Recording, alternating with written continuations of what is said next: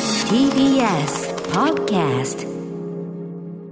はい、えー、ラジオネーム 500, 500日の田中さんです、えー毎年今年こそはと思いながら日傘デビューを逃していたんですが、先ほどの傘特集を聞いて早速、えークナイプスの、えーあクニルプスね、クニルプスの、えー、と T220RS、えー、2個目にご紹介したやつですね。あーはい落ちりました。はいはいよね、納富さんにご紹介いただいた、えー遮光性、遮熱、紫外線、遮断といった機能性に惹かれました。これで今年の夏の列を、えー乗り切りたいと思います。素晴らしい特集ありがとうございました。次はカバン特集なんかも聞いてみたいです。カバン特集ですね納富さんね、ご自身でカバンもプロデュースされてるということで、傘はね、結構反響来てて、アリンゴさん、私は社会人になったと同時にビニール傘を卒業し、少し高価な傘を使うようになりました。おお素晴らしい今の傘も10年以上使い、だから10年以上使う人は使ってるのね、そろそろ買い替えようと思っていたので、えおーー納富さんの最新傘事情、とても参考になりましおーおたー。先週のアトロクで歌丸さんの日傘のおすすめを聞いてから、日傘も引かれて購入しようと、私もね全然あの遅れてたんですけどね、購入しようと考えていますということでね、そうなんで、とかなんとか言ってる間にですね、あの熊崎君のその誕生日手配は済ましましたんで、あの先ほどの納富さんありがとうのございます特集も参考に、まあ、はいある、あのそれはプレゼントの題名で言いますけど、とある傘をチョイスしましたんで、あのーぜひ楽しみにしていただければということでございますね。ビニール傘以外の傘を差すのは初めてあではないそんと思いますけど、 それは言い過ぎなんです けど、でもそれぐらいの感じです。じです。ねあの、はいで、熊崎くんのプレゼン分もそうだし、あの、自分分もちょっとまた違う種類なんですけどお、注文してしまうという、日傘ぶ、日傘というか傘、傘。日傘は本当に私、差したことないので、うんうん。完全にデビューですね。あとやっぱ折りたたみ日傘は常に持っとくと、まあ、常にあの、便利よ、それは傘やは。っぱ悪し。いことはないですよね。そうです、そうです。あの、特に、あの、天気予報で、なんか最近ってさ、あの、ところにより、ところにより雨とかさ、時にそようでり、すねなんかさ、要はさ、まあ、降るかもしんないみたいなさ、あの、言ってる側もその確定はできませんみたいなあのり多まいすじね。ゃない。はい。あとゲリラが多いですかそら。うそうそうそうそうそう。だからまあ、当日傘も考えれば、これはね、持ってるに越したことはないということで、オレゴンはどうなんですかね。オレゴンはどうなんだろうねもセリクで行くわけですけどもうん私、うん2週間、来週か、もう来週 の水曜日ぐらいに立つんですけれども、日差しとかは強そうな感じしますけどうんね。でもなんかね、日中は多少気温上がりますけど、んその朝方、午前中とかは20度ぐらいって言ってたのあーで、そうです過ごしやすいんですねそんなに過ごしやすいですあーそうねで、すかそうですかあとカラッとしてるって言ってましたね。あのまあ、僕、ちょっと今注文したんで、はい届くのが遅れたら、ひょっとしたらちょっとね、あの帰ってきてからということになるかもしれませんけどいやもうもありがとうございま、すでも本当に雨降るのは秋だってことなんでね、こって言こってもましたねここも意外といやださ、から思い込 みですよ、梅雨イコール一番降るだろうという。ちょっとさ、一瞬恥ずかしい くらいだったああっていうさ、俺たちあれっていうさあ、完全に踊らされていたみたいなさ、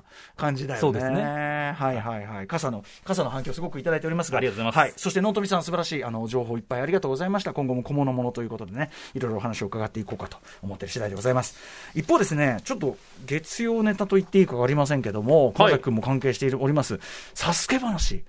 TBS の人気番組、サスケが、えー、五輪種目候補になったという。これ、ほん、すごい、どういうことなんですかこれですね近代五種という競技がありましうて、んそれの中の一つの馬術っていうのが今度の2024年パリオリンピックを最後にはい。終わるんですね、うんうん。でじゃあその馬術がなくなった時に何を入れるんだってなった時に浮上したのが障害物競争で、うん障害物競争の中の候補として上がったのがこのサスケだった障害物競争って言い方するとさ、すごい運動会的なもそうのなをんでね、す、でもまあ思い浮もかとべちゃうもけどとそういうこそとういうことでだサよスねケが入ってきたと。ああ、そうだよとね。いうことであーでこの前テスト大会がトルコで行われて、結構なんか好評だったというサこスとケっで、てだってさ、そのサスケってトータルのもんじゃん。はい、その、で、中のあれは変わるじゃん、結構さ。そうですねその中の何みたいなのがあるでわサけスケのだから具体的にじゃあどのエリアがどういう形で採用されるのかっていうのはまだわからないんですけれども、そのサスケというコンテンツをベースにした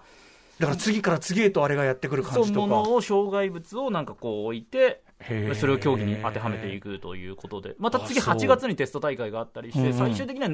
年内にその国際オリンピック委員会の話し合いなんかもあってどうなるのかが決まるもしそんなこと、こんなこと前代未聞じゃ ないテレそうでビすよ番組のある意は味い、一番組ははさい、オリンピック種目だよ。だってもともと名もなき人間たちのオリンピックというテーマで始まって、ええ本当のオリンピックのそうですよ。種目の中に入るかもしれない という。ねえ、ちょっとこれ楽しみな話。えっと、この番組で言うと、えっと、2021年の12月13日に、えっと、サスケ特集やりましたね。えー、サスケの総合演出を務めるね、乾正人さんと村口太郎プロチーフプロデューサー。はいもう神に話を聞いたわけですから。結果的いや、すごいことですだよから。みんなびっくりですよ、そうのんプレイヤーたちもびっくり、どう我し々関係者もみんなびっくり、これってさ、いや、すごい生臭い話してればよ、チャリンチャリンとかあるんですか、TBS に。そのシステム、私、全然わかんないんです私けど、ね、別に TBS チャレンジャーで関係ないと思われるかもしれませんけど、いや、TBS がチャレンジャーにすれば、潤えば、TBS に余裕があれば、この番組だって、それまあまあは、全体的にそう全体に余裕がないと、あの、先に切られるとしたら俺たちとかなんだから、 いやちょっとそういうこと二人がよ来た。そういうことですよ。でもなんか、この会社内全体がなんか活気づいてる感じありますね、このニュースで、本当に。そうなんちょっとね、まだ決まってもないのに、我々決まったぐらいのテンションで、ちょっと浮き足立ってる感じあるんで、いいね。なんはかい、誘致って感じ ですね。うまくいくといいですね。はい。そんなお話でございました。